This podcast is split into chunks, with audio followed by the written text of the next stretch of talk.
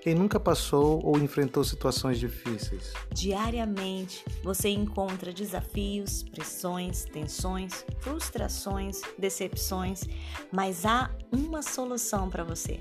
Nesse podcast você vai encontrar uma palavra de vida, reflexões diárias para mudar a sua vida e romper em fé.